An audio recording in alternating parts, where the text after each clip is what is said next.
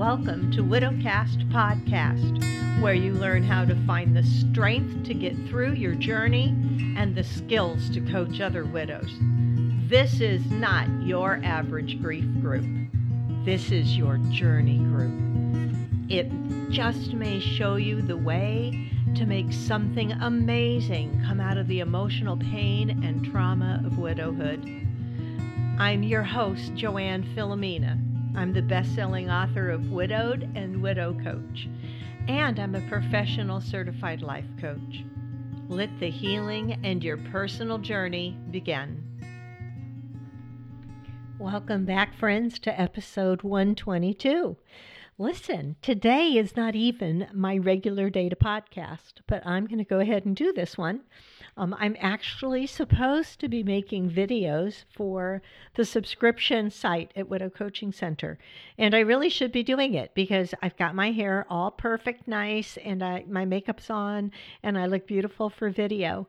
And then I had a couple calls to make before doing the videos. And on one of those calls, I spoke with a, a widow who is very interested in becoming a certified widow coach. She's going to take my next class. But she was raving to me about my book, Widowed, and how authentic I was, and how open and vulnerable, and how she learned so much from it. And I won't go on and on, although I would love to tell you everything she said about it. It was wonderful to hear. But here's the upshot from that it made me realize how that book was designed to reach out to newer widows and really show them not just the connection from widow to widow, but that they're not crazy for the things that they're experiencing. And that made me want to jump on and do a podcast episode for newly widowed and to expound a little bit on my own experience of that and to talk about the widow pass um, because I had somebody else recently bring up, now that I know I have a widow pass, Joanne, uh, which I love. So I'm going to share a little bit with you from the book Widowed. I might um, expound further on a few things. I just want to give you a little taste of what I experienced in those first hours, days, and weeks so that if you are recently widowed, you can look back on this experience and go, oh, yeah, I wasn't crazy. Unless we're all crazy together, which is a possibility. In this book, I talk about it was 1991 when Jim and I met online in the infancy of the internet, 3,500 miles apart. So it was the internet I returned to when he suddenly died 22 years later to continue to tell him the things I was no longer able to run home and say to him. That's the opening paragraph of my book. I talk about the fact that we had been chatting in the kitchen together in the well warm comfort of married life. I'm sure you all know what I'm talking about in the book, I said he was making himself a cup of coffee because it was too um, complicated to try to explain that he was making cappuccinos for both of us because he had his espresso machine, which was something that was near and dear to his heart. He had spent many, many summers in Italy and um, loved his espresso machine. After he finished making our espressos, he handed one to me and took his and said, I'm going to go upstairs to read. And I said, Perfect. I've got things to finish up here in the home office. And I came into my home office and sat down with my coffee. And then I heard a thud. And at first, I didn't even run upstairs. I ran to the basement steps. For some reason, my brain just said, you know, when you fall down, it's going to be down the basement stairs. and I ran to look down the basement stairs, immediately realizing, no, no, he said he was going upstairs, upstairs. And I ran upstairs, found him on the bathroom floor rolled him over he was his lips were already turning blue he wasn't breathing he was pulseless i dialed 911 um, they tried to talk me through CPR, which was not going well. I was not formally trained in CPR, but they're trained in how to talk you through it. I do remember yelling at the phone on the floor next to me and saying, Lady, you just need to get the guys here because I'm crap at this. and I really, you know, I knew that. I knew that's what it was. To not to make a long story of this, that they showed up, they tried to resuscitate him, they took him to the hospital emergency room. I drove there. The doctors explained to me that there was no brain activity and he was gone. Right? I said help goodbye to him. I came home, sat down in my living room chair, and I looked at the clock because I knew what time I had dialed 911. I looked at the time on the the phone when I was dialing and when I came home and sat down, I looked at the clock and realized, oh my gosh, it has not even been an hour. Not even an hour ago, we were in the kitchen together chatting while he was making cappuccinos. And it felt to me so strange, like it really should take longer to die. You know? Um, I have talked about the fact that less than 48 hours later, it was New Year's Eve, and I was sitting on the living room floor raising a glass of wine to 2015, and it was not at all how I expected to bring in a new year. Right? I did not expect I would be bringing in 2015 all by myself. Um, and it made me reflect back on New Year's Eve 2014 because I thought, oh, the last time we celebrated New Year's Eve together, Jim didn't know it was the last year of his life. Literally, he died on December 29th. So that was his last year to live. And I wondered for a minute, like if he knew if he had known this was his last year to live, what might he have done differently? And I realized almost right away that he wouldn't have changed anything because Jim always lived his life on his own terms and exactly what he wanted, right? As women, we're more giving, we're more flexible, we compromise. Men often do not, and Jim certainly did not. He lived his life on his terms. And I realized, well, he just got the most out of every day that he could. He wouldn't go back and change anything, really.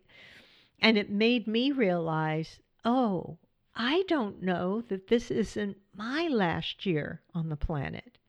I can't know that. There's no guarantees.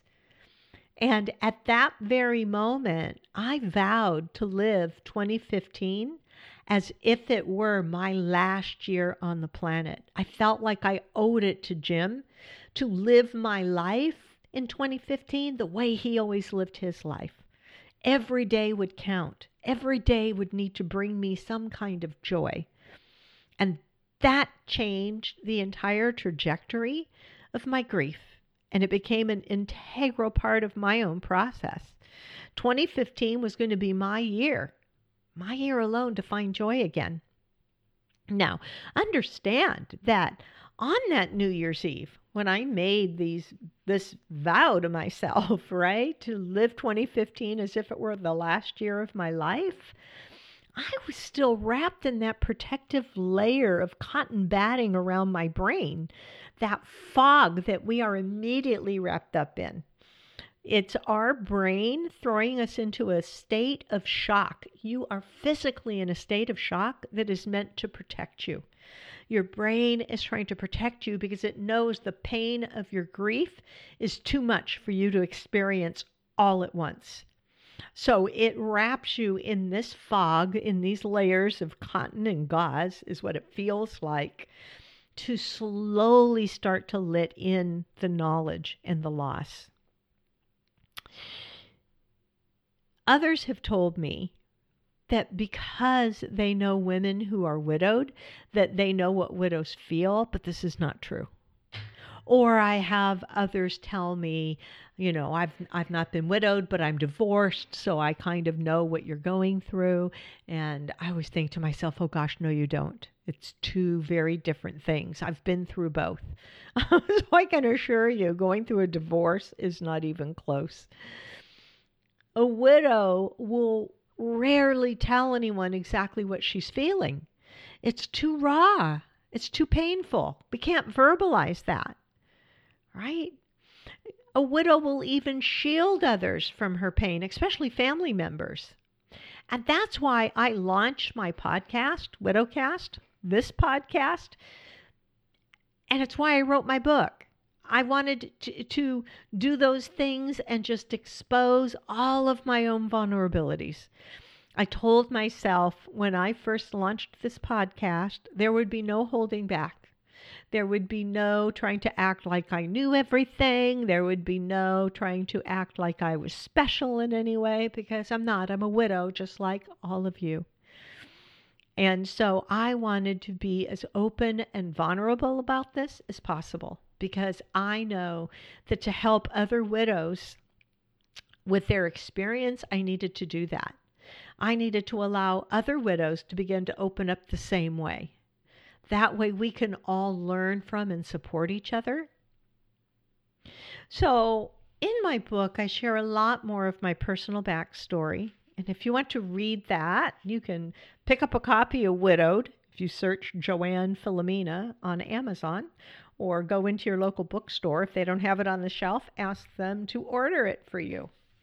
Um, I don't spend a lot of time on my own story because this book was written more for you, all of you, than it was written for me. But I did want to share my story so that you would be able to connect with that and understand and go, oh, yeah, I remember when it felt like my head was full of cotton. I have talked to widows about the fact that the night that Jim died, and I came home and of course, as I sat there stunned, and I thought, I have to make phone calls. I have to let his sons know. And I have to call my daughter, and I want to call my sister and her husband. I, you know, there's people that I need to just let know about this right away up front. So I started picking up the phone and making those phone calls. And here's what happened I heard other people start crying my sister and her husband were sobbing when I told them Jim had died. My daughter was choking up and teary. I was not crying. And I wondered about that. It wasn't because I felt like I had to console them, which of course I did. When people start crying when you tell them, all of a sudden it's like puts it on you, the widow, to try to console them, which is kind of backwards, but it happens. But here's the thing I sat back and thought, why am I not crying?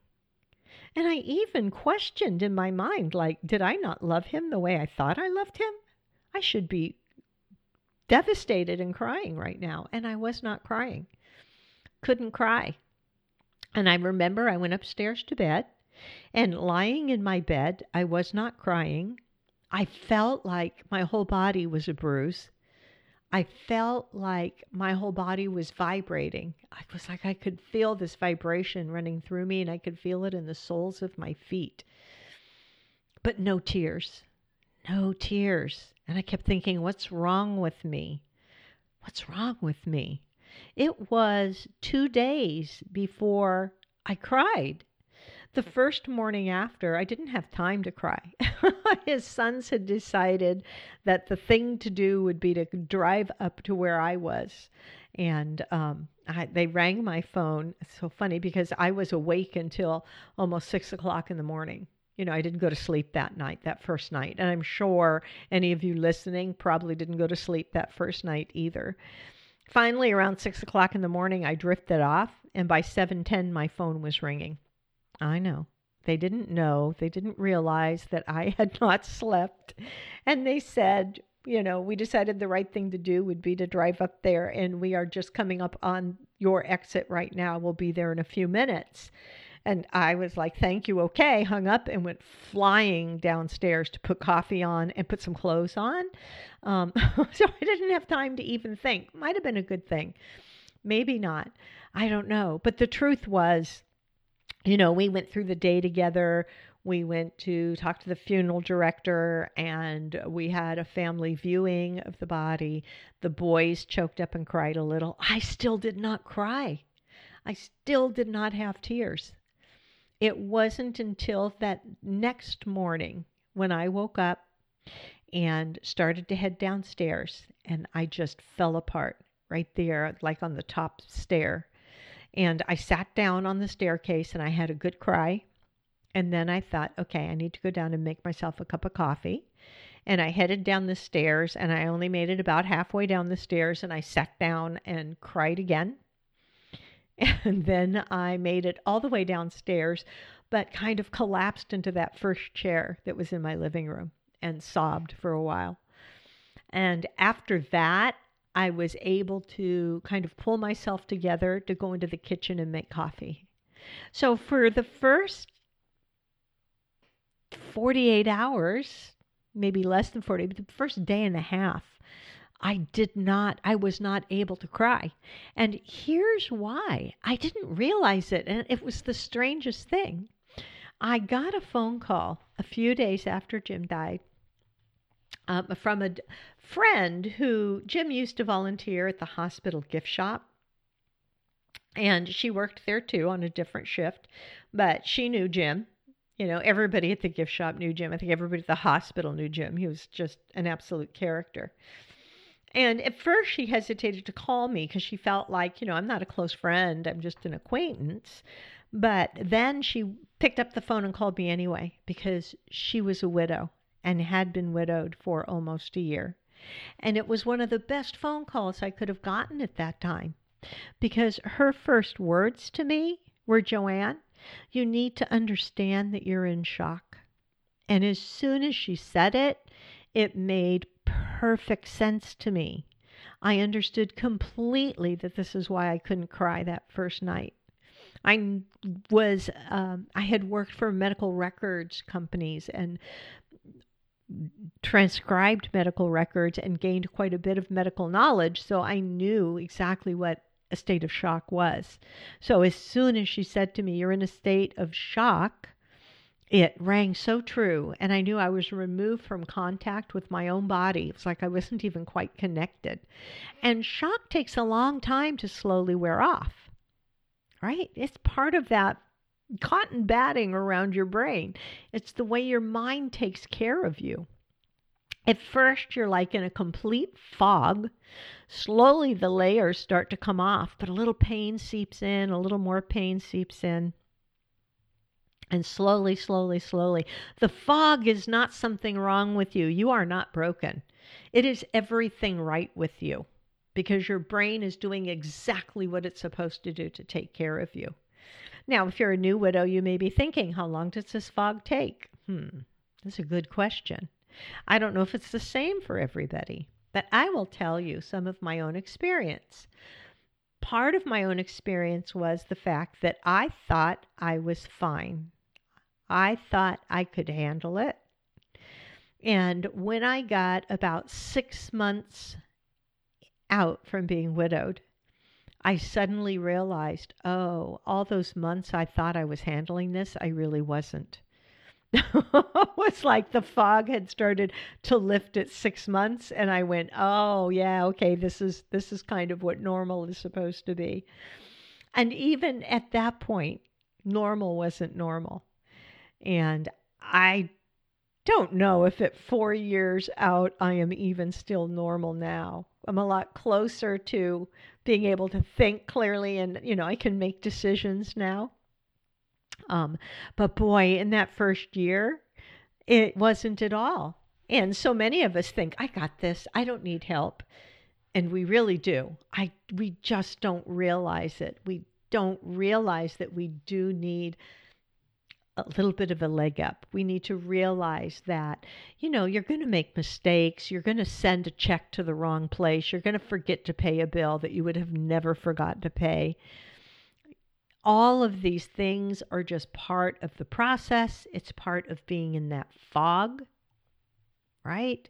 It is all going to happen just that way. And you have to be able to let go and forgive yourself and know that this is kind of where your mind is. Now, for me, the state of shock went so far to the point that I realized that I was not recognizing the faces of people that I truly knew. It wasn't as if like, oh my gosh, have you ever been in the grocery store and somebody comes up and says, oh, hi, and they know your name and they recognize you. And then you realize, oh, we went to high school together, but you couldn't place them immediately because it had been too many years, right? So it was a little bit like that, except that it were, was people that I currently knew in my life. I would run into somebody on the street. They would ask me how I was doing. Of course, I would say I'm fine, which is like the big lie that widows say because we don't want to spill our guts out on the sidewalk, right? So when someone says, Oh, how are you? You're like, I'm fine, I'm handling it. And when you're not, and I would tell them all this, and we would talk and chat. And then I would turn around to come home feeling really confused because I had no idea. It was like I was talking to a complete and perfect stranger.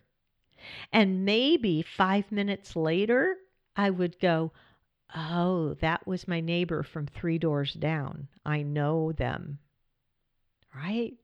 It was somebody that was like currently present in my life that I was shocked that I couldn't recognize them or didn't know them until later my brain placed it. And this was happening so much that I finally went to my family doctor. He was also Jim's family doctor, our family doctor, and explained to him and said, you know, I'm just not even recognizing people, people that I absolutely know who they are. This isn't minor acquaintances that I can't place at first. These are my neighbors. And it's like their face. My brain can't decipher their face. And I, you know, I was terrified. Something is really wrong. Something is really broken. And he, thank God, he understood I'm not sure every doctor would. He put a hand on my shoulder and he said, Joanne, don't worry about this. This is just part of the grief. If you get another six months down the road here and you're still experiencing this, at that time we might want to take a closer look and maybe even do brain scans. But right now, I think you're just, you're going to be fine. You're going to be fine. You'll get through this. Um, and he was right. It passed. That intensity of it passed. But boy, what a scary thing that was when I thought, I'm going crazy. I'm losing my mind. I can't remember where I filed things away. I can't remember where I put things down. And for heaven's sakes, my brain can't decipher faces. right? They might as well have all been pink balloons walking around. I couldn't tell one from the other. So that is how deep that shock can go. And here's the truth we should not be beating ourselves up for the things that we can't get right. Especially the first year, the first two years as a widow. Give yourself a break, ladies. That's why in my book, I talk about you get a widow pass. You get a widow pass. You get to go find what makes you happy, and you do that. And you forgive yourself for the small omissions, the misplaced papers, even dancing naked in your living room with the drapes open. Right? This is what my friend told me. She said, if you need to dance naked in your living room with the drapes open, forget about your neighbors. You just get a pass on it because you get to do whatever it is you need to do for you. You have a widow pass that says, I get to do whatever I need to do for me. And anything I screw up, I am immediately and forever forgiven. That, my friends, is your widow pass. So, if you feel that you are in a fog, if you are questioning why you felt unemotional at the time, understand that it is just a natural part of being in a state of shock when you first become widowed. If all your friends seem to disappear, it is not just because of you, it's nothing about you, it's everything about them. I have talked to literally thousands of widows now. And very few of them say, I had an amazing support system. Very few. Almost every widow I talk to says, I don't get it. Why did all my friends just disappear? At the funeral, they were all saying, If you need anything, just let me know. And then they all just disappeared. Were they lying to me? And I try to explain they can't handle thinking about their own mortality.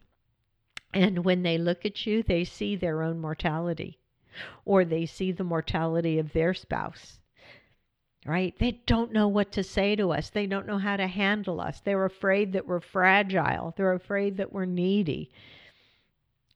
That's all the things society expects about widows, right? There's this part of society that thinks we're needy, we're desperate, we're to be pitied.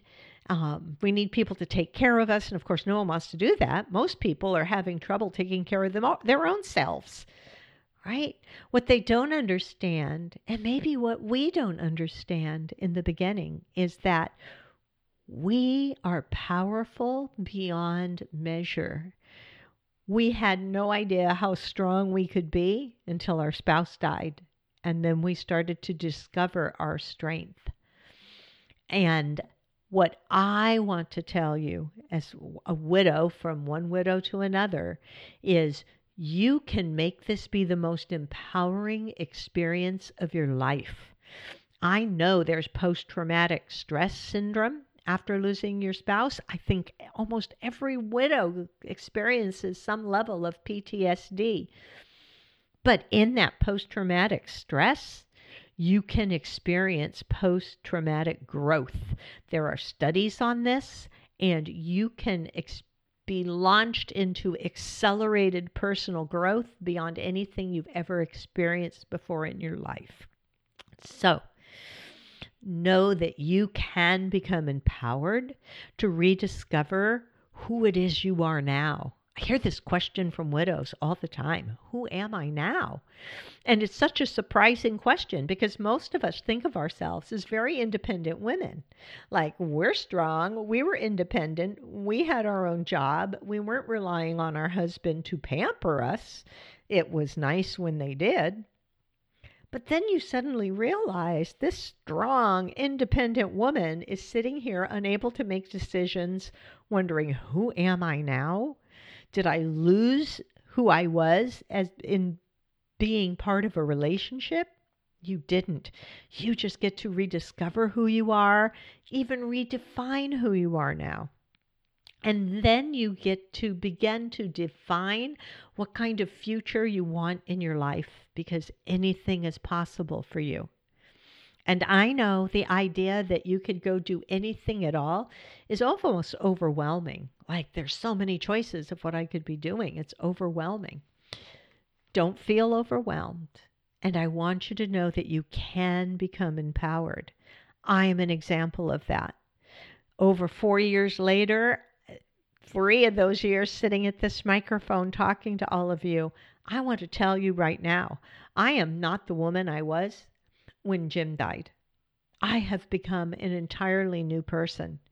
And I would not be who I am right now if he had not passed away. Isn't that shocking? Well, I, of course, I would have him be back in a heartbeat. Like, erase that, and he's still alive. And of course, but you know that's impossible. And now that I look back on it, I think to myself, oh my gosh, I have not wasted my years after he died. I grew.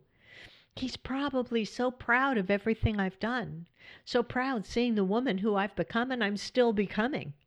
I want you to know as a widow, you can become empowered. You can work to become the best version of yourself. And I think that is work that is so worth doing it's the work that is the most worth doing is learning who it is you are now and how to become the best version of you. So, that's what I had to say today. That's why I turned on this microphone. Even though it's a Tuesday and I never podcast on a Tuesday, this episode will get saved up and it will come out in a few weeks. Um, and I'm excited for you all to hear it.